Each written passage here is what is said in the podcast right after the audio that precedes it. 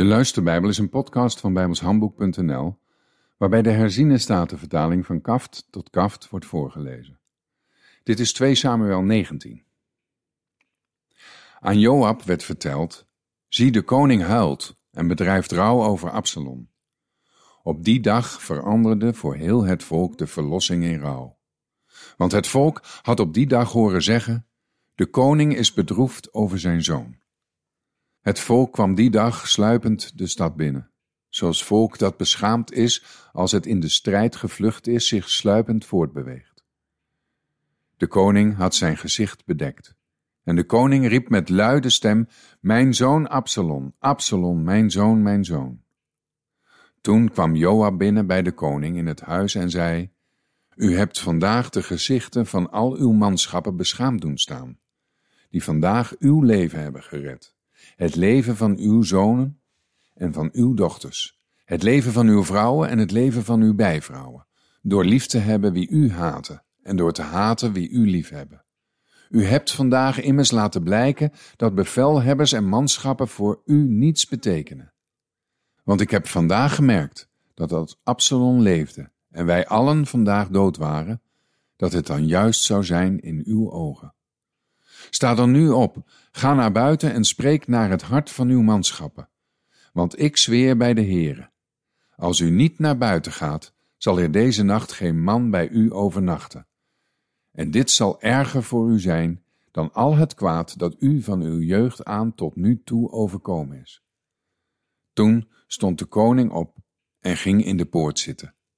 En men maakte al het volk bekend. Zie, de koning zit in de poort. Toen kwam al het volk bij de koning. Intussen was Israël gevlucht, ieder naar zijn tenten. En onder heel het volk, alle stammen van Israël, was er tweedracht. Men zei: De koning heeft ons gered uit de hand van onze vijanden en heeft ons bevrijd uit de hand van de Filistijnen, en nu is hij het land uitgevlucht voor Absalom. En Absalom, die wij tot koning over ons gezalfd hadden, is in de strijd gestorven. Nu dan, waarom laat u na om de koning terug te halen? Toen stuurde koning David de priesters Zadok en Abjatar een bode om te zeggen: Spreek tot de oudste van Juda. Waarom zou u de laatste zijn om de koning terug te halen naar zijn huis? De woorden van heel Israël hadden namelijk de koning bereikt in zijn huis. U bent mijn broeders, u bent mijn beenderen en mijn vlees. Waarom zou u dan de laatste zijn om de koning terug te halen?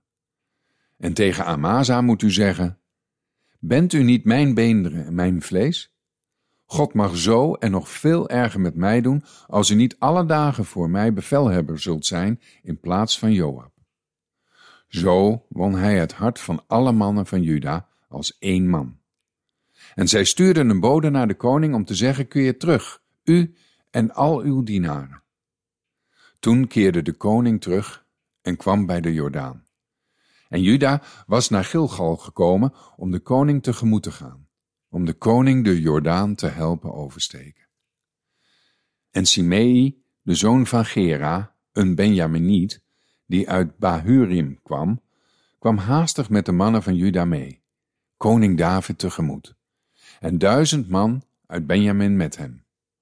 En ook Ziba, de knecht van het huis van Saul, met zijn vijftien zonen en zijn twintig dienaren met hem.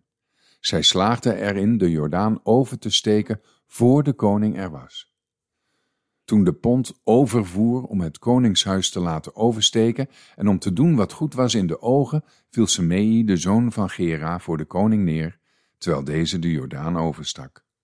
Hij zei tegen de koning: Laat mijn heer mijn misdaad niet toerekenen en niet denken aan hoe uw dienaar zich misdragen heeft op de dag waarop mijn Heer de koning uit Jeruzalem vertrok. Laat de koning het niet ter harte nemen. Want uw dienaar weet het zeker, ik heb gezondigd. Maar zie, ik ben vandaag als eerste van het hele huis van Jozef gekomen om mijn Heer de koning tegemoet te gaan. Toen antwoordde Abisai, de zoon van Siruja, en zei, zou Simei hiervoor niet gedood worden? Hij heeft immers de gezalfde van de Heere vervloekt.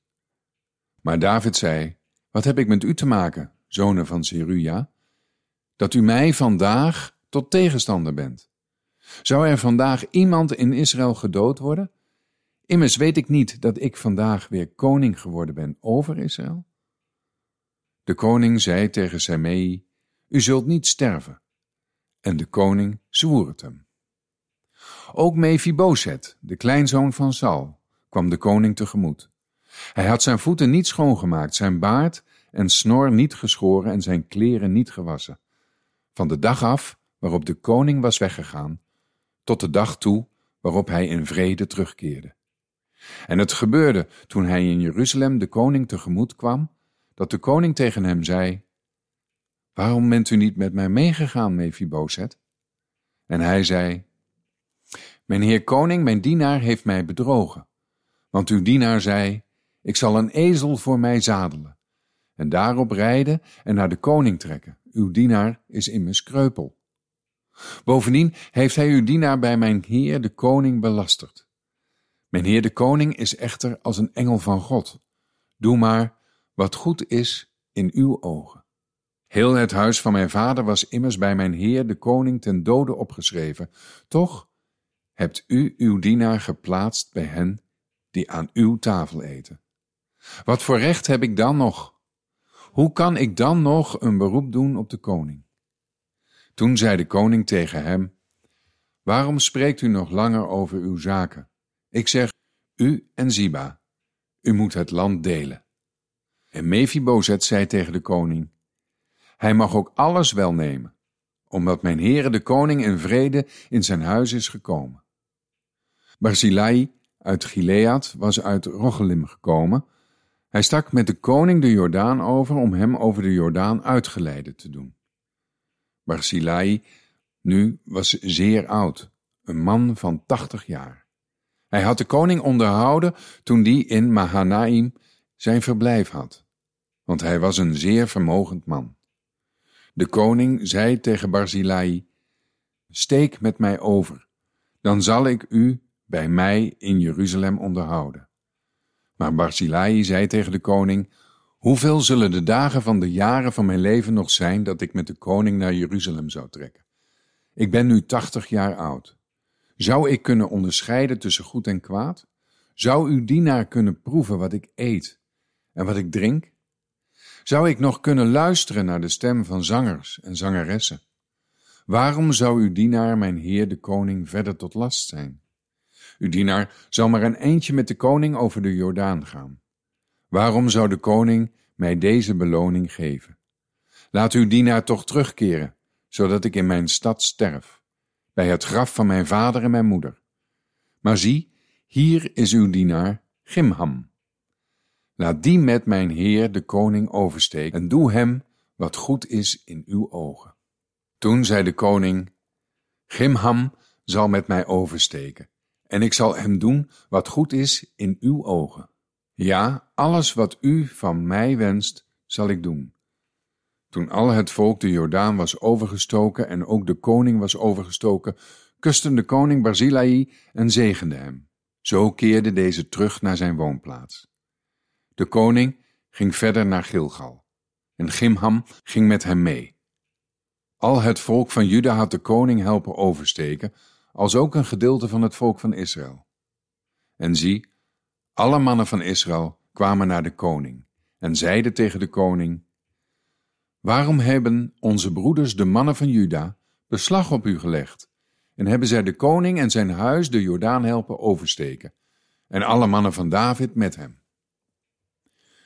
Toen antwoordden alle mannen van Juda de mannen van Israël, omdat de koning aan ons verwant is. Waarom bent u toch in woede ontstoken over deze zaak?